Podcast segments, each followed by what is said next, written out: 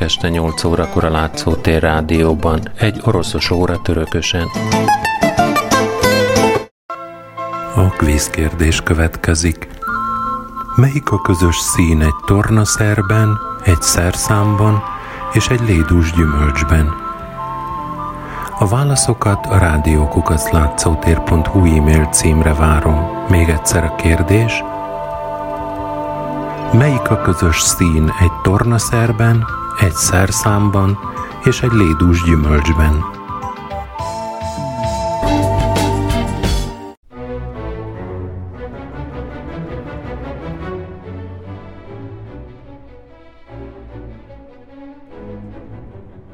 20-as évek kulturális életének legfőbb jellemzője a sokszínű művészeti irányok csoportosulásá szerveződése. Ebben az értelemben a 20-as évek még a 10-es évek végén kezdődik, és pontosan 1932-ben ér véget, amikor egy párthatározat kimondja a csoportok feloszlatását és az egységes írószövetség létrehozásának előkészítését. A csoportok fajsúlya nem mérhető egymáshoz, de éppen a különbözőségek egyidejűsége és sokszínűsége fontos. A 20-as évek tarka irodalmi életében tucatnyi irodalmi kör, egyesület, társulás működött.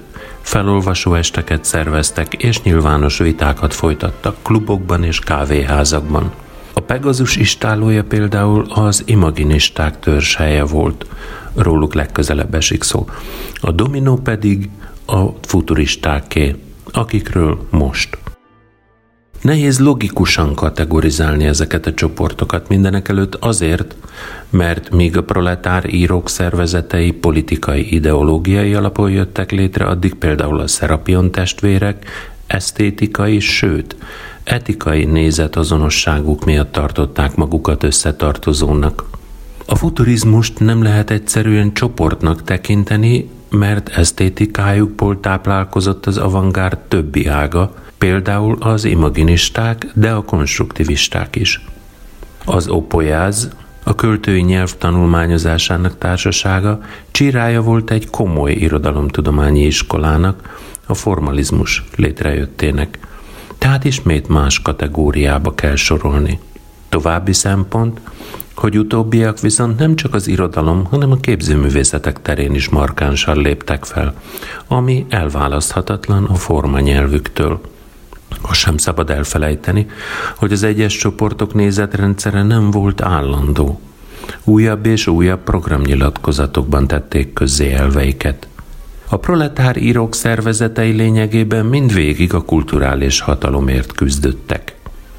Amikor a proletárírok össz-oroszországi egyesülése, a VAP 1921-ben megalakult, már három éves múltra tekinthet vissza, amennyiben a prolet kult magát 1918-ban úgy határozta meg, hogy a politikával, a szakszervezeti mozgalommal és a szövetkezeti mozgalommal azonos helyet elfoglaló kulturális népművelési mozgalom.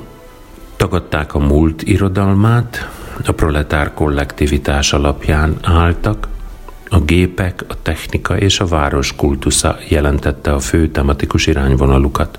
Ezt az irányzatosságot a szószoros értelmében is vehetjük, az egymást követő pártprogramok határozatokat és direktívákat tettek közzé az irodalom szabályozására. Terminológiájuk a hadinyelvből származik. Ellenségeket kerestek, lövész árkokba beásva védték állásaikat. Természetesen a párt nevében léptek fel, és olyan fenyegetően, hogy 1924-ben az utitárs írók, akik nem tettek hitet a forradalom mellett, de elfogadták a szovjet hatalmat, levelet írtak a központi bizottságnak. Szinte biztosították a pártot jó indulatukról, mint egy védelmet keresve az elvadult naposztovisták elől. Utóbbiak lapjukról, a Napastúról, a Vártánról kapták a nevüket. Az aláírók között van Valentin Katájev, Pilnyák, Jeszenyin, Osip Mandelstam, Isaac Babel, Alexei Tolstoy, Volosin, Kaverin, Zoshenko és Vszevolod Ivanov. És a naposztovisták névsora Volin, Lelevics, Rodov, senki sem ismeri őket már ma. de még Averbachot sem nagyon, aki pedig később főtitkára lett a hibákat kiküszöbölni akaró rapnak 1925-ben, amelynek gyakorlatilag csak a másként gondolkodók elleni hajsza és rágalomhadjárat sorozata alkotta a fő tevékenységét. Nem csak Pilnyák és Zamjátin, de több más útitárs író is, köztük Bulgakov is nekik köszönhetik betiltásukat. Ők keserítették meg Majakovszki életének utolsó éveit is, de Voronszki letartóztatását is ők segítették elő. A rap tagjai közül ismertebb írókként Szerafimovicsot, Fagyévet, Furmanovot és Solovot tartja számon az utókor. Az Egységes Írószövetség a rap feloszlatását is jelentette 1934-ben. Az orosz avantgárd legjelentősebb áramlataként számon tartott futurizmus több csoportot is létrehozott. Az 1910-ben indult leendő kubofuturistákhoz, közéig tartozott Burlyuk, Chlebnikov és Kamensky, 1912-ben csatlakozott Majakovszki és Krucsonich, és közzétették híres Pofonütjük a közizlést című kiáltványukat. Polgárpukkasztó előadóestjeikkel bejárták az országot. Az egofuturisták tehetséges Pétervári vezéregyénisége, Igor Szeveriánin, az olasz és francia futurizmus, valamint Verhaeren és Walt Whitman hatása alatt írta dekadenciát és szóalkotást egyesítő verseit. A moszkvai egofuturisták viszont a szimbolistákat tagadó kubofuturistákkal folytattak elvi vitákat, és magukat a költészet mezzaninjának nevezték. Közülük Sersenyevics később az imaginisták esztétikájának egyik megalapozója lett. Moszkvai csoport a centrifuga, amelynek Paszternák is tagja volt. Ők a szubjektív líra és a filozófiai mélységek mellett érveltek. A futurizmuson belüli viták a képzőművészetben is tovább gyűrűztek, kisebb művészcsoportokkal, mint a szamárfarok vagy a Káró Bubi alakítottak ki szoros kapcsolatot. A tízes években a futurizmusnak nem volt politikai programja, és ebben különbözött az olasz futurizmustól. Számukra nem volt központi fontosságú a gépek kultusza, viszont a népi vásári hagyományokhoz visszanyúlva felelevenítették az utcami művészetek tömegreható szóbeli műfaját. Ez utóbbinak a 20-es évek eleje volt a fénykora, amikor a futurizmus az utcára vonult proletár szubkultúrájára támaszkodva agitatív tömegjátékokat, misztériumokat szervezett. A futurizmus akkor került a hatalom közelébe, amikor az izókhoz csatlakozott. Az izó tulajdonképpen képzőművészeti osztály Lunacsarszki javaslatára alakult akadémia ellenes művészeti csoport. Ezek a csoportok hamarosan országszerte megalakultak, és a képzőművészeti és irodalmi futurizmus hatása alá kerültek. A proletkult azzal vádolta őket, hogy az állami művészet státuszára törekednek, és érthetetlen művészetükkel megrontják a proletariátus széles tömegeit. Lapjukat, az Iskustva Kommunit betiltották.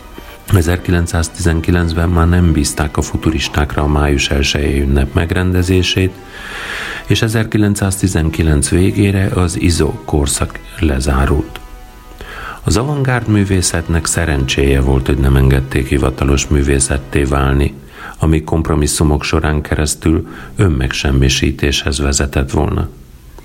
Zamjatyin Félek című cikkében figyelmeztette őket, hogy a futuristák hamarosan új udvari költők lesznek, olyan közel kerültek a hatalom irányvonalához. A LEV művészetek baloldali frontja 1923 és 29 között létezett. Tagjai Majakovszki, Pasternák, utóbbi 27-ben kilépett, Krucsonich, Brick, Rodcsenko és átmenetének Sklovski, Eisenstein, Zigavertov és Kulesov. Szerintük a művészet szentélyei és papjai helyett műhelyek, termelési folyamat és termelő művészek vannak. A Lev eme baloldali termelési szárnya ezzel szembefordult a művészet osztály és ideológiai meghatározottságától, és közös nézeteket vallott az Opolyáz tudós filológusaival, akik Sklovski vezetésével nagy hatással voltak a Lev esztétikájára. A Poétika című kötetben Sklovski a költői nyelvet meghatározva azt írja, hogy a költői nyelv megszerkesztett, nehezen érthető. A futuristák nyelve ennek a sajátos költői nyelvnek a példája. A szociálformalisták úgy gondolták, hogy az író nem ideológiai értékek létrehozója, hanem műfogásokhoz értő mesterember, aki eleget tesz a korsugalta társadalmi megrendelésnek. Ennek eredményeképpen kétféle elemzési mód létezik, a marxista és a formális. A marxista az eszmei társadalmi tartalommal, a formális a formával, a művészi eszközökkel foglalkozik. Az imaginizmus, imaginizm alig, hanem főleg azért lett nevezetes, mert Szergei Jeszenyin csatlakozott az 1919-ben alakult kis csoporthoz. Első programnyilatkozatukból világosan kitűnik az a paradoxon, hogy a futuristák elveiből kiindulva léptek fel a futuristák ellen. Teoretikusuk, Sersenyevics, azelőtt a futurizmus egyik ágához tartozott. A művészet az élettől független, a kép győz az értelem fölött, és a szó megszabadul a tartalomtól, írták. Amiből kitűnik, hogy nevük a francia image, képszóra megy vissza. A szimbolisták örökségét a futurizmustól eltérően ideológiamentes elveken állva próbálták megújítani. A polgárpukkasztás, a szabados meghökkentés és a szabadszájúság költészetükben és bohém életmódjukban is kifejezésre jutott. Esztétikai nézeteik legszebb összefoglalása Jeszenyin Mária Kulcsai, a Lélek forrásai című eszéje. A konstruktivizmus tágabb értelemben elsősorban képzőművészeti és építészeti irányzat. Az irodalmi konstruktivizmus 1922 tavaszán jelentkezett Oroszországban és Berlinben. Berlinben a Wish Objet Gegenstand, mindegyik azt jelenti dolog, című Ilya Ehrenburg és Elli Szicki szerkesztette, egyszerre több nyelven kiadott folyóiratban. A Wish a konstruktív művészetért harcolt. Az életet nem szépítgette, hanem szervezte – a művészet a mi számunkra új dolgok teremtése, hirdette a lap.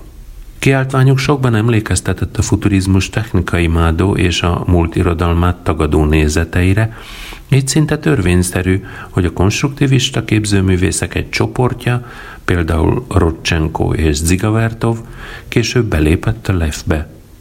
A moszkvai csoport, a konstruktivisták irodalmi központja ekképp fogalmazta meg elveit – az egységnyi irodalmi anyagra jutó értelmi terhelés fokozása, azaz a dúsítás elve, a művészi fogalmazás kapacitásának növelése. A Menav Sich címmel megjelent antológiájuk, amelynek címe, mindent kicserélni, a Smena Vech címnek szójátékos elferdítése, ez a prágai emigráns értelmiség folyóiratának címe volt, ami korszakváltást jelent. További elveik a próza inflációja, azaz a költészetben cselekmény, dokumentumanyag, néprajzi, statisztikai tények beillesztése, a líra széttagolása, a lokális módszer, azaz a vers kifejező eszközeinek, képeinek, asszociációinak egy témakörben tartása. Az értelmi elem dominanciája az alkotásban. Egyezményeket kötöttek a mappal és a leffel. Utóbbihoz csatlakoztak is, ami lehetővé tette, hogy 1930-ig fennmaradjanak. Hangsúlyozottan a forradalom mellé állt értelmiség iskolájának tekintették magukat. Így nem voltak a tömegek forradalmi szerepének hirdetői. Business című antológiájukban Szelvinszkinek, az LCK elnökének Szőrmért címmel verses regénye jelent meg tipikusan nep korszakbeli epikus vers, táblázat, diagram egyveleg, egy szőrmekereskedő karrier története. A Perival azaz Hágó csoport, a munkásparaszt írók egyesülése, akik a valóság művészi megformálását tekintették céljuknak, és akik sorsukat és feladataikat teljesen összekapcsolták a forradalom sorsával és feladataival. Úgy látták, hogy a múlt kultúrájának elsajátítása az előfeltétele a művészi alkotásnak, és hogy az utitárs írók ellen folytatott hajsza túlzás még akkor is, ha ezek az írók álhatatlanok és politikailag analfabéták. Nézeteik a vitákban alakultak ki. Nem tetszett nekik a sematizálás, az uniformizálás és a vulgarizálás. Nem fogadták el, hogy a Lev szerintük az írót a mindennapok jelentéktelen krónikásává akarja lefokozni. Kiáltványuk aláírói között ott szerepel Prisvin, Ivan Kataev, Platonov, Ognyov, Pavlenko, de sok olyan író és költő neve is, akik nem voltak a csoport tagjai, de vonzotta őket az a hangnem, ahogy a Pirivál teoretikusai az alkotás filozófiájának művészi problémáit és a munka szakmai vonatkozásait tárgyalták. Voronszkijt ismerték el mesterüknek azok a fiatal kritikusok, akik elemzéseikkel próbálták objektíven értékelni a kortárs irodalmat. Voronski az irodalom érzelmi, intuitív megközelítését helyezte előtérbe Bergson és Freud hatása alatt, ami érthető módon nem felelt meg a kor pártos hangulatának. A Lev racionalizmusa, a társadalmi megrendelés jelszavával szemben ez a csoport az esztétikai őszintesség és az ember ösztönvilágának közvetlenségét vallotta. Petrográd még éhezett, amikor Gorki elkezdte szervezni a világirodalmi kiadót. Ezzel az volt a célja, hogy a világirodalom legjobb műveit hozzáférhetővé tegye annak az olvasótábornak a számára, amely az analfabetizmus felszámolásával és az egyre növekvő újságkiadással valóban szélsebesen nőtt. A művek lefordításához azonban rengeteg szellemi munkásra, fordítókra, kiadói szerkesztőkre lett volna szükség. Így jött létre az irodalmi stúdió, amelynek tanárai között olyan egyéniségeket találunk, mint Zamyatin, Gumilyov, Eichenbaum, Sklovsky vagy Csukovsky. Ennek a szemináriumnak a hallgatóinak kis közösségéből fejlődött ki a Szerapion testvérek csoportja, akiknek azonos címmel jelent meg kötetük 1922-ben Berlinben. Elnevezésüket Ernst Theodor Amadeus Hoffmann novellájának címéből vették. A művészetek házában tartották estjeiket, ahol felolvasták műveiket és előadásokat hallgattak. Blok, Gorki, Béli, Majakovszki, Mandelstam, Zsirmonszki is a meghívottak között volt. Megvitatták a kortárs irodalom kérdéseit, könyveket adtak ki, a fiatal írók többsége itt is lakott, a volt Jeliszéjev palota cseléd szobáiban. A csoport kiáltványát a 20 éves Lev Lunc írta, aki az alkotóműhely összetartó ereje volt. Lunc hangsúlyozottan a nyugati irodalom értékei felé orientálódott. Nem csak irodalmi elveik, de toleráns társasági nézeteik is elütöttek a kor türelmetlen hangosságától. A művészet autonómiáját és az alkotás szuverenitását hangsúlyozott csoport gyakran keveredett vitákba a proletári írókkal és a marxista kritikával. Mégis az 1922-es párthatározat a proletár írókon és Majakovszki csoportjain kívül csak a Szerapion testvérek támogatását engedélyezte az állami kiadónak.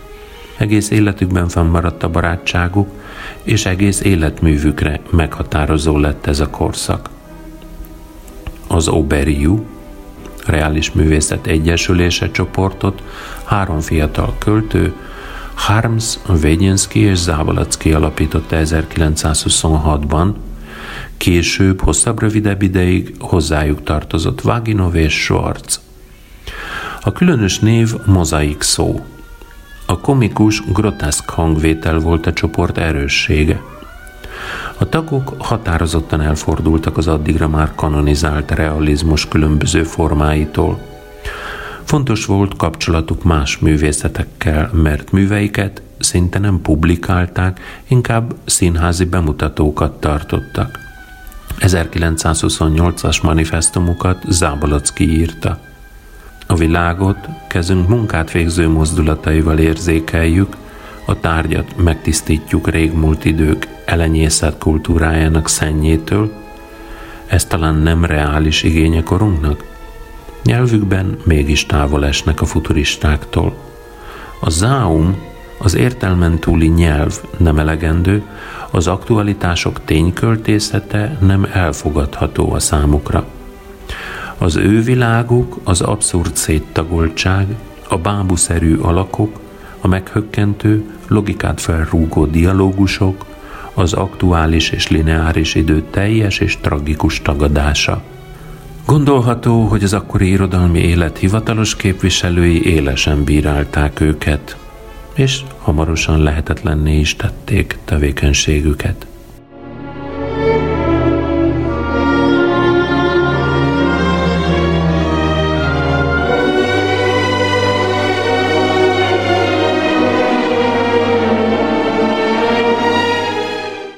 Velemir Vladimirovics Chlebnikov az Asztrahányi kormányzóságban született 1885-ben. Természettudós ornitológus édesapja gondolkodó természet szeretetre nevelte. Történész édesanyja pedig a történelem iránti érdeklődését keltette fel. Chlebnikov a Kazányi Egyetem fizika-matematika szakán tanult. Itt azonban a diákmozgalomban való részvétele miatt börtönbe is került. Tanulmányait a Pétervári Egyetem természettudományi karán folytatta. Matematikai természettudományos érdeklődése később az irodalmi tevékenységében is megmutatkozott. Minden igyekezete arra irányult, hogy ritmikus matematikai viszony tárjon föl a kozmikus fejlődés és a történelem között, hogy megállapítsa az idő számszerű törvényeit. 1916-ban Chlebnikovot behívták a hadseregbe, az októberi forradalom után a Roszta ablakokban a politikai szakszervezeti iskolákban tanított. 1922-ben súlyos betegségben hunyt el. Klebnikov 1906-ban a szimbolizmus híveként kezdett irodalommal foglalkozni, de már 1909-ben szakított a mozgalommal, miután néhány paródiát írt Vyacheslav Ivanov köréről, és bár az orosz futurizmus egyik megteremtője lett, Ivanov elképzeléseivel belső, intellektuális kapcsolatban maradt. Vannak Hlebnikovnak olyan kísérletei is, amelyekben az értelmen túli nyelv, a záum elveinek megfelelően hoz létre hang kombinációkat.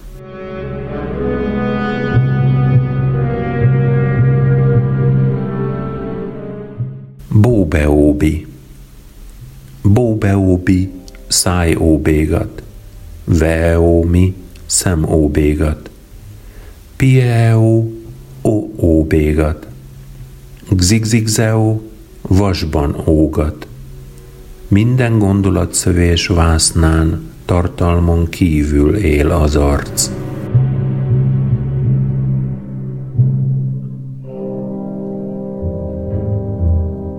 Valami hasonló történik Chlebnikov eredet kísérleteivel is. A költő arra törekszik, hogy a szavak belső formájának újjáélesztése és az egytövű szavakból képzett hosszú láncolatok hatására olvasója az etimológia éjszakájába merüljön alá.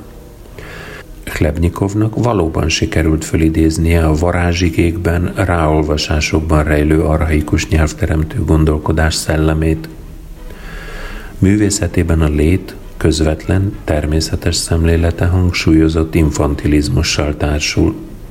Ez igazolja az irodalmi iskolákat általában jellemző tilalmak felrúgását, szeszélyesen egyesítette különféle nyelvi rétegekhez tartozó szavakat, a logika megkerülésével keverte a motivumokat, és önkényesen váltogatta az idősíkokat.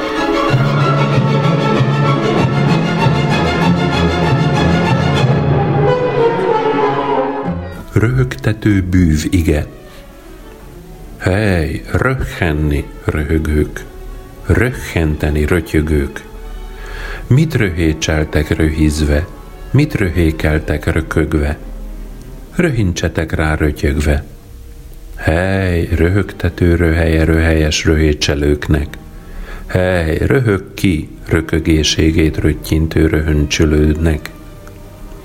Röhöhöki, röhöhöki, röhögj, röhincs, röhikéz, röhögőz.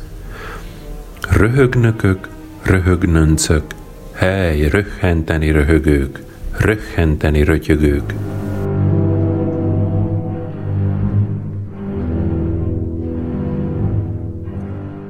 Jól tükrözi az orosz futurizmus légkörét a Chlebnikovi szövegek sorsa. A költő szinte sohasem jelölte meg műveinek keltezési idejét, kéziratait nyugodt lélekkel ruházta át Leszista barátaira, Bugyit Leány, akik, mint például Burlyuk, alkotásai megjelentetésekor saját céljainak megfelelően válogatták össze a részleteket és keltezték a szövegeket. A Chlebnikovi szövegek is problematikusak, mind a mai napig, és nem csak keletkezési időpontjuk miatt, hanem azért is, mert a futurista mozgalom képviselőinek apokrif változataiban maradtak fent. Chlebnikov szétbontható újraegyesítő szerkezetű műveknek képzelte el alkotásait, különálló versekként, vers töredékekként is publikálta őket, vagy montást készített belőlük, például a Háború az Egérfogóban című darabjában. Végül előfordult, hogy hasonló értelmű prózai sorokkal vagy dráma részletekkel vegyítette versorait, sajátos, szintén szétbontható, beszéljen túli, kollázsokat hozva létre. Eredeti műfaj megjelölését Klebnikov ezekkel a szavakkal magyarázta. A beszéljen túli elbeszélés önálló részletekből áll, mindegyiknek megvan a maga sajátos írás formája. Az egész különféle felépítésű szavak tarka tömbjeiből van kifaragva.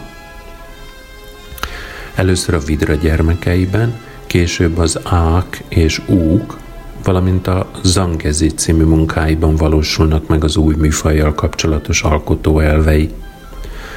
A Zangezi, amelyet 1922. januárjában szedett össze, vagy oldott meg szerzője, a nagy tarokkot imitáló 22 szó síklapból álló kártyacsomag. Ebben a megvilágosodás útjának sublimált fölidézése érhető tetten. Chlebnikov új világmodellre tért át. A könyvvilágától a szigorú determináció elvetéseképpen a kártyacsomag véletlenszerűségét ígérő világához jutott el.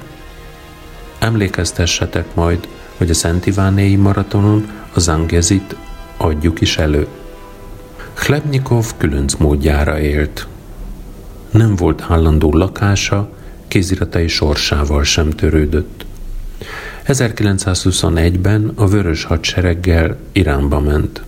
Közvetlenül halála előtt készítette előkiadásra történelmi matematikai kutatásait tartalmazó művének a sors tábláinak három részét.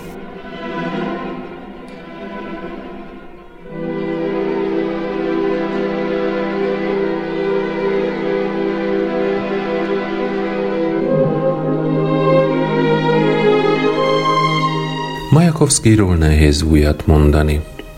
Van egy szovjetizált Majakovszki kép, ami azt tükrözi, milyenné akarták hamisítani Majakovszkit halála után. Olyasmi történt vele, mint Gorkijjal. Kiválogatták és át is értelmezték a műveit. Van egy avantgárd Majakovszki kép, amely ismét csak ideologizálva válogat az életműből, viszont legalább tényszerű szövegelemzést végez. Vladimir Vladimirovics Majakovszki 1893-ban született a Kaukázusban, elszegényedett nemesi családban. 1906-ban Moszkvába költözött, ahol festőiskolába járt. Belépett a bolsevik pártba. 1912-ben jelent meg első verse, 1913-ban első kötete, melynek jellemző módon az Én címet adta. Ebben nagy részt városképeket találunk. Az ellen esztétika szellemében a rúdságot állította a szépség helyébe, a versek lázadó, voluntarista lírai énje a szellemi szférát az anyagi világgal helyettesítette be. Majakovszki hangadója volt a futuristák anarchisztikus, hagyományellenes lázadásának.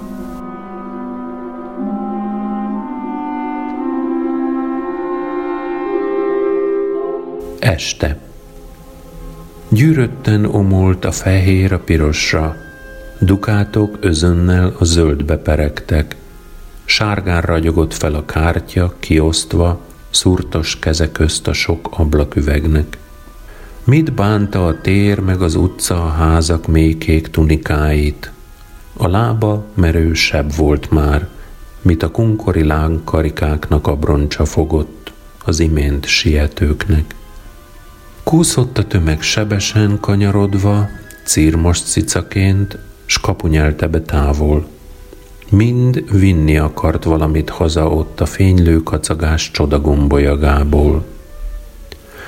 Ruhák puha mancsa karomra fonódott, s én visszanevettem, amíg hahotázván verték a dobot, s riogatták a mórok. A homlokukon kivirult papagáj szárny.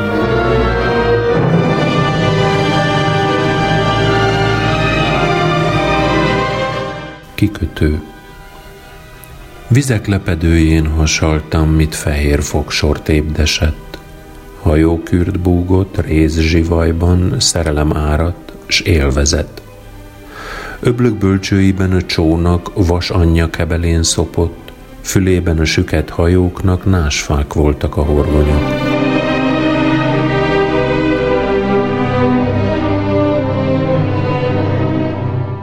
S ti tudtátok-e? Az életet vászonra csaptam, frecsentve színét száz szerdának. Egy tál kocsonyán vicsorgattam zord pofáját az óceánnak. Új csókerdőt láttam lobogni a bádog halpikkely során. S ti tudnátok-e noktürnt fújni a vízcsatorna fuvolán?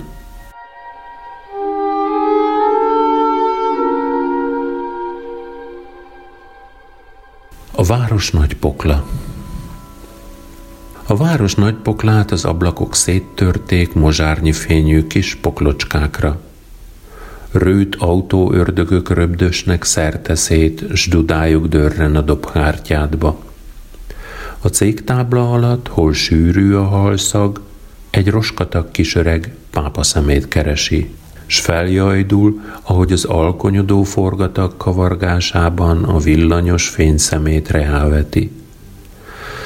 A gyárfalak üveghasadékán, hol az érc lobogott és vonatok vasától óriásodtak a rések, kárált egy repülőgép, és hirtelen odarogyott, hol a sebesült nap szemefénye kivérzett. És ekkor már, lámpák takaróiba gyűrve, a mámorittas trágár éj lankadatlan elomolt, és az utcák napocskái mögül felimbolygott az űrbek, kutyának sem kelve a honvadó hold.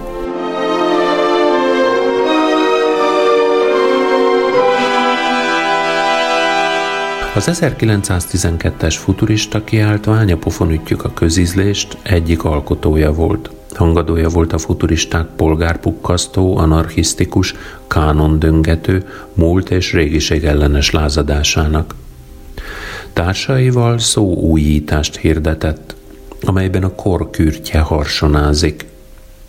A futurizmus az addigi művészet teljes tagadásával lépett fel, és új művészet megalkotását hirdette. Így a Vladimir Majakovsky című dráma 1900 13-ból, melynek főszerepét is maga a költő játszotta, meghökkentő fogással esztétikai állásfoglalást képviselt.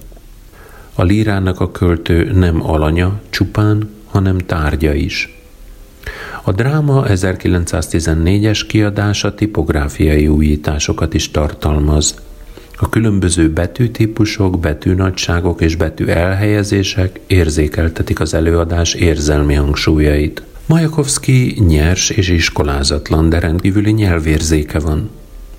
Primitív ős erő fűti, talaja a város, az utca, és nyelvük az akkori szleng. Lírája a tapasztalati világban mozog. A földi mikrokozmosz terjed ki a makrokozmosszá, amelyben Isten helyét a rebellis ego foglalja el. Majakovszki képeit, hasonlatait, eszközeit is innen veszi, tudatosan hadat üzenve a művelődés történetet, szentségnek tekintő választékos szimbolista hagyományoknak.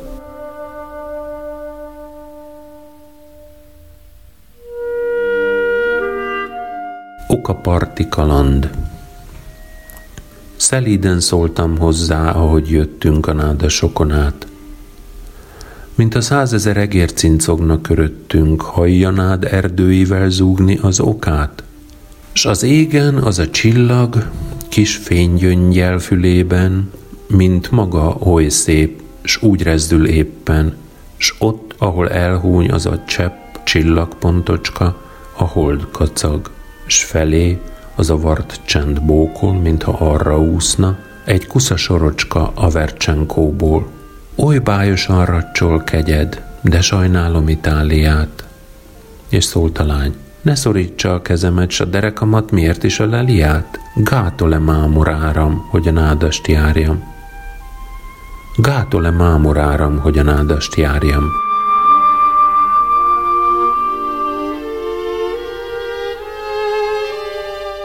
A futuristák országjáró körútja során derült ki először, hogy Majakovszki alkata, termete, orgánuma és dinamizmusa előadó művészetre predestinálták. Ettől kezdve verseit előadásra írta, ennek megfelelő retorikai elemekkel. A korai futurizmus programverse a nadrágba bújt felhő eredeti címén a 13. apostol. A poéma négy része, a szerelem, a művészet, a szociumrendje és a vallás elleni lázadás. A szerelmi csalódás személyes eseménye a háború kitörésén keresztül a világ kizökkentségévé tágul. A költő haragos lázadása az ellen irányul, hogy nem képes a maga kezében tartani sorsát. Olyanok társaságát keresi, akik szintén tehetetlen áldozatok, a lepratelep városi fegyenc népség és az éhes horda várja a forradalomtól tövis koronás 16-os év eljövetelét. A városi nincstelenek nevében lép fel, és van a verseiben néha valamiféle József Attillai városperemi szomorú méltóság, sőt, a képeiben gyakran feltűnő szocialista terminológia, de váratlan megszemélyesítései is József Attilára emlékeztetnek, akire közvetlenül is hathatott. Az első világháború élménye először elragadta, mint mondja harsány dekorativitásával, de rádöbbenve a tömegmészárlás valódi szörnyűségére megírta a Háború és Világ című versét 16-ban. A forradalom közelségét jósolta, egy világméretű összefogásról profétált, és így tűnt föl talán először a közéleti költő szerepében, aki a szónoklat eszközeit használta.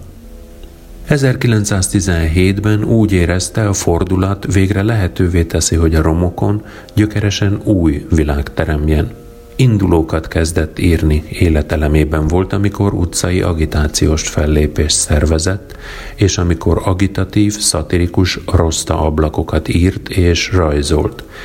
A roszta ablakok az orosz távirati iroda naprakész agitatív plakátjai voltak.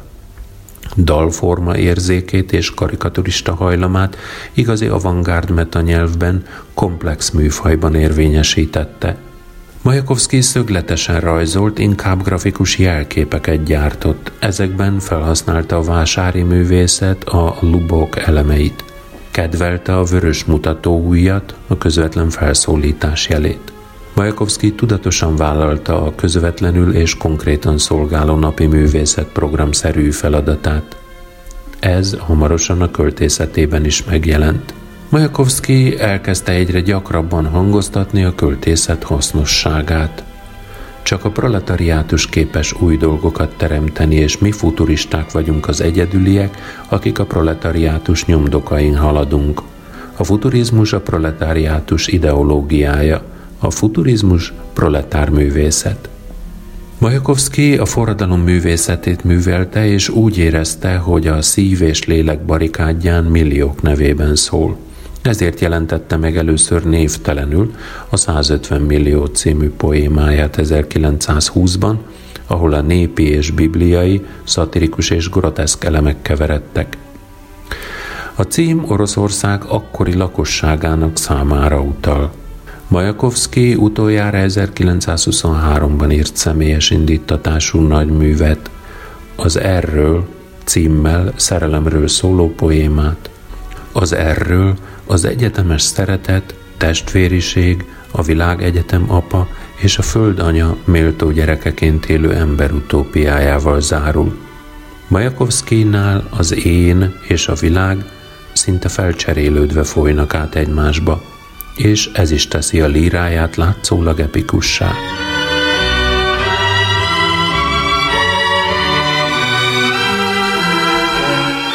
Erről. Második rész. Karácsony este. Fantasztikus realitás. Partok suhannak, rohan a táj. Alattam jégpárna haj. Ladugai szél fut hullám taraján, száll a csöpp jégtutaj. Segítség, lőttem fel egy szó jelző rakétát. A ringás párnámra huppantott. Reng a tenger, a folyó véget ér már. Óceán széles, bosszant roppant mód. Segítség, segítség!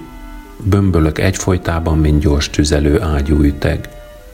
Növekszik a négyszög, s alattam jégtábla, már feldomborodó párna sziget. Elhal, elhal, elhal, elhal a robajlás, mint ha nem is dübörögne. Víz sehol, se tenger, megfagyott havas táj, csak száraz föld, körbe-körbe. A száraz föld szó hó áztatott, elkap a vad szél, förgetek banda dúl, de miféle vidék, föld ez ott? Grön, lap vagy szerelemland hollandolunk. Összetört történet. A dinnye hold a felhőből kipottyant, s a parányi árnya házfalon megnőtt. Petrovski park, Hodinka. Futottam. Talpammal téptem Tverszkaja lepedőd. Au! A szadóváján már csak az ú dong. Nem szekér rúdon vagy kocsiorral, a hóba rőfnyire csak pofával fúródom. Mint a puska, káromkodások ropognak. A ner lepett meg? Mi kell még, hogy szemeden kiláss? Ej, te, hogy az anyádat neppeld, te maskarás, vedd le, de hisz ez medve. Nem, várjanak, félreértés, megmagyarázom, nem vagyok medve, csak kicsit annak látszom. Fiolka Davidovna férje velem és ismerőseivel. De aztán, hogy kérdőjellé konkorodva térdelt a házura, a fél szemmel kikukkantott. De kérem, ez Majakovszki, derék medve, s jött felém mázos szavakkal mézeskedve. Csak tessék, kérem szépen, én elférek itt oldalt. Nem remélt öröm, ugye bára, hogy Blok mondotta. A feleségem, Fiolka Dvinovna, a kislányom kiköpött apja, ugye, hogy így van? Tizenhét múlt alig pár napja. Ez pedig, de hiszen önök régi ismerősök, s kiket a rémület egérjukakba kergetett, az ágy alól előkecmeregnek a partnerek. Busa bajszok, portörlő seprők reszketése, másztak elő asztalok alól a szesztestvérek, szekrény mögül olvasók, imádók hada árad, arctalan parádé, s mind bókokat darálva csak jönnek, jönnek, békés menetben poroszkálva, a szakállakban háziasan lengő pókháló szálak. Minden megállt, ahogy volt, időtlen megdermett, lecövekelt, s nem moccan az életmód gebe. Nincs házimanó, tündér, védőszellemecske, az őrangyal egy lakó, sötét bőrbekecsben, de a legszörnyűbb, hogy kívülről s termetre, jaj, még a járása is tiszta olyan, az egyikben, mintha csak ikrem lenne, magamra ismertem, én, magam. S matracokról a rongyokat fellebbentve poloskák tapsikoltak, kis mancsuk lengetve. Csillogó szamovár dagadta boldogságtól, alig állta meg, hogy keblére ne ráncson. Légypettyes tapéták koszorú mintája szegélyezi fejem kis koszorújával. Tust fújtak kürtös angyalkák, s kipirulván kikandikáltak az ikonlak alól. Jézus pedig, megemelve tövis koszorúját, nyájasan meghajolt. Marx, befogva bíborvörös keretbe, a nyárspolgáriság igájában merett meg. Madárkák csattogtak fenn minden rudacskán, s a kádacskákból orrom kaktusz kaparázta. Fészkelődtek a fényképeken dámák és uracskák, s a nagymamák ültőhelyükben majd lemásztak. S egyszerre mind meghajol, vigyorog, mintha így kellene, basszus hangbőgi nyomában szoprán nyekeg, kellemes, kellemes, kellemes, kellemes ünnepeket. Házigazdám lefújja, s széket tol alám a broszról morzsát söprögett tenyerével, hisz ha tudtam volna, ha tegnap talán, gondoltam ön is, otthon, szerettei körében,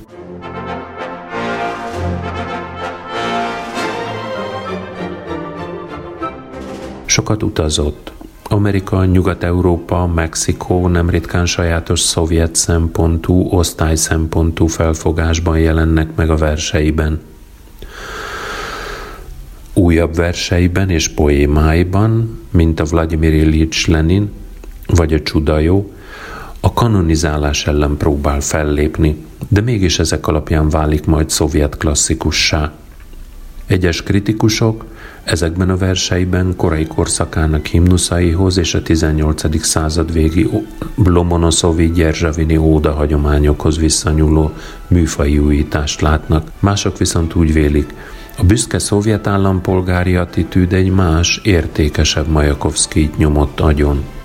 Az 1929-es vers a szovjet útlevélről című műve akkor született, amikor nem kapta meg a kiutazási engedélyt. Öngyilkosságának közéleti, politikai, magánéleti és egészségi okai is voltak.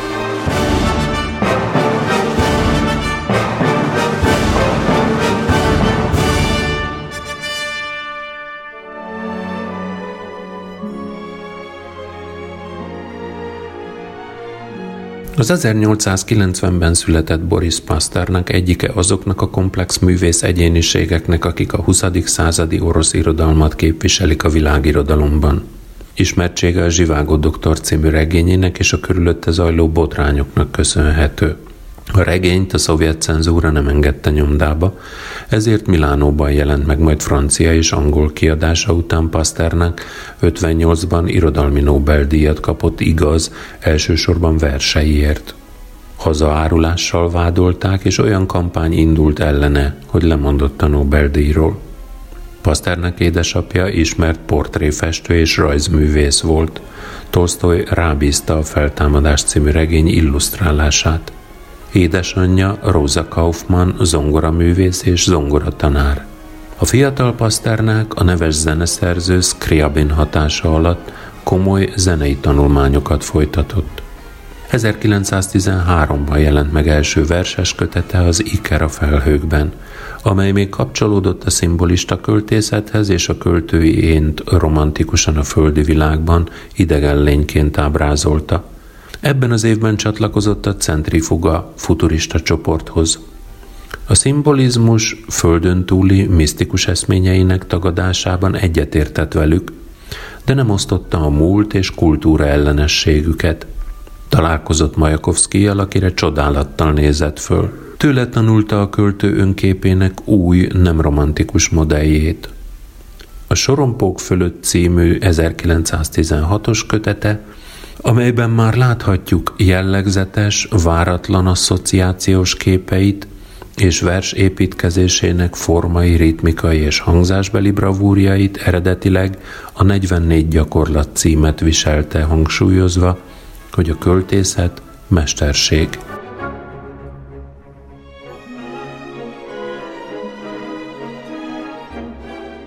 Nővérem az élet – Nővérem az élet e percben is árad, és fröccsen akár a tavaszi zivatar.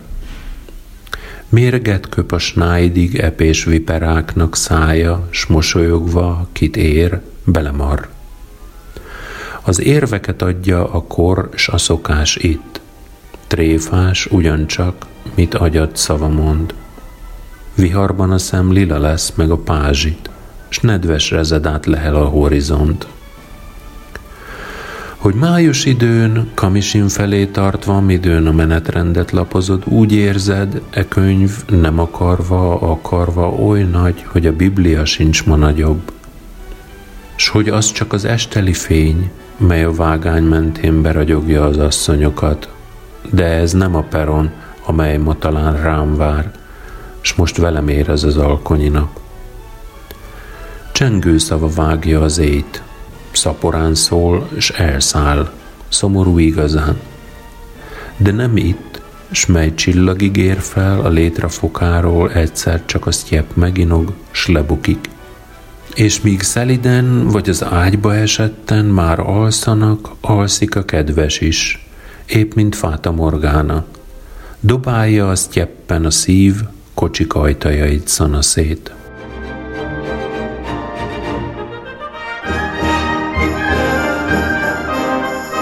Az élet és a művészet közötti átlépési pontokként válnak lényegessé Paszternák művészetében az ablak és a tükör motivumai. Verseiben az ablak, az erkély, a függöny, a zsalú, a redőny, mind a külső és belső világ találkozásának, érintkezésének, egymásba fonódásának pontjai.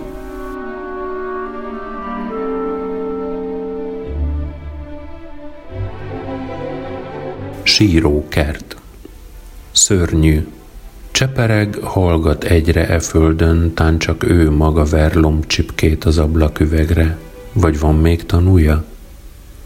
Rücskös talaj fuldoklik vizenyő súlya alatt. A messzeségben, akár augusztusban a mező karéja, éjfélt érik éppen. Sem árva hang, sem fürkésző titok, bizonyos már, hogy nincs ott senki tetőkre kúszna föl, ahogy szokott csatornán túl próbál lebegni. Ajkam a lombon, lesném, van-e más? Vajon én vagyok egyedül az olykor-olykor feltörő sírás, vagy tanum is kerül? De csend, apró levél serezzen, nincs jel, csupán baljósnak érzett korbácsütés, nyeldeklés, közben-közben sóhajok, könnyek és nyögések.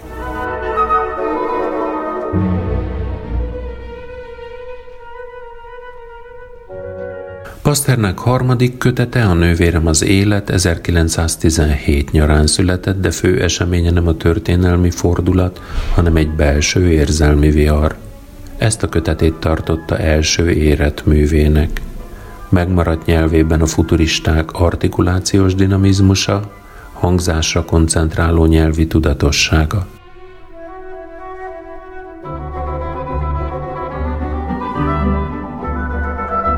Költészet meghatározása. Ez ropogva torlódó jégmező. Ez fügyszó hirtelen magasra szállva. Ez borzongó éjjel a fák között. Ez fülemülék versenyáriája. Ez hüvelytermésbe síró világ.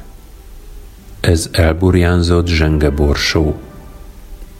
Ez Figaro záporként fuvolák hangjegyein az ágyásokba csorgó. Minden fontosat összegyűjtene az éjszaka mély fürdőző vizekben, hogy nyírkos és remegő tenyere egy csillagot a halastóba ejtsen. Hőség. Egy palló inog a vízen. Égerfa mögé bújt el szemhatárom, hogy e falu, a világegyetem a csillagok képébe hohotázzon.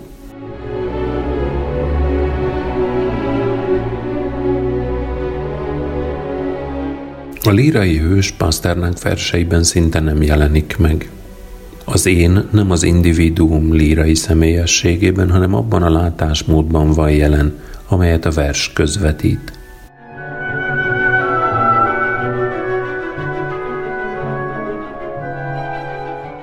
Szerelmem szörnyű.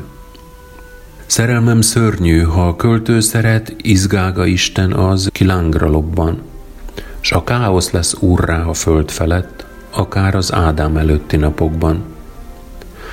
A könnyek tonna számra hullanak, el is takarják őt, mamutnak látszik. Divatját múlta, tudja, nem szabad, ideje elszállt, és az ész hibádzik.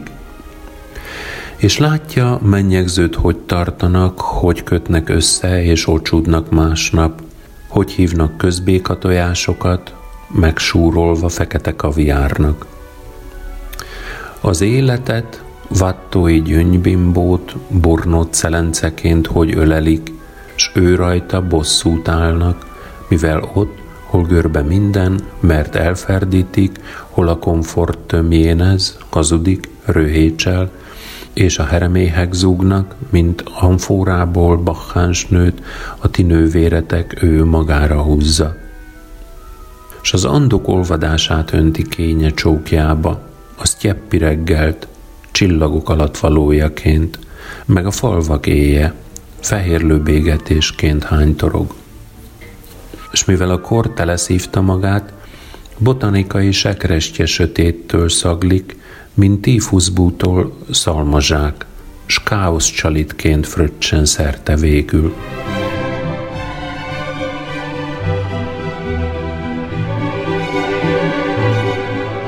A zsivágó doktor végén szereplő, fiktív alkotójukat túlélő versek az életet, a halál legyőzését jelentik.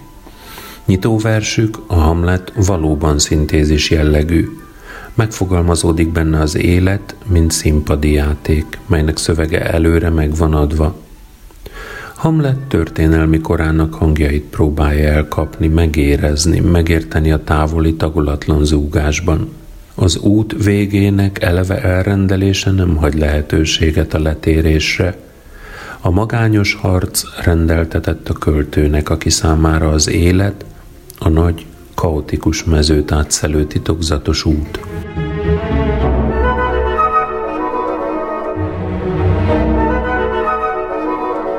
Hamlet Elcsitult a lárma, színre léptem, Ajtófának döntve vállamat füleltem, az ajló messzeségben mi történik életem alatt. Rám irányul a komor vak ének ezer és ezer látcsöve már. Múljon el, ó atyám, arra kérlek tőlem ez a keserű pohár. Tetszik tervet céltudatossága, játszanám ezt a szerepet is, ám de zajlik most másféle dráma. Ments ez egyszer föl, ne kényszeríts. Ám de futja minden itt az útját, magam vagyok. Jó, rossz, egyre jut. Elúrhodott a farizeusság, az élet nem lakodalmas út.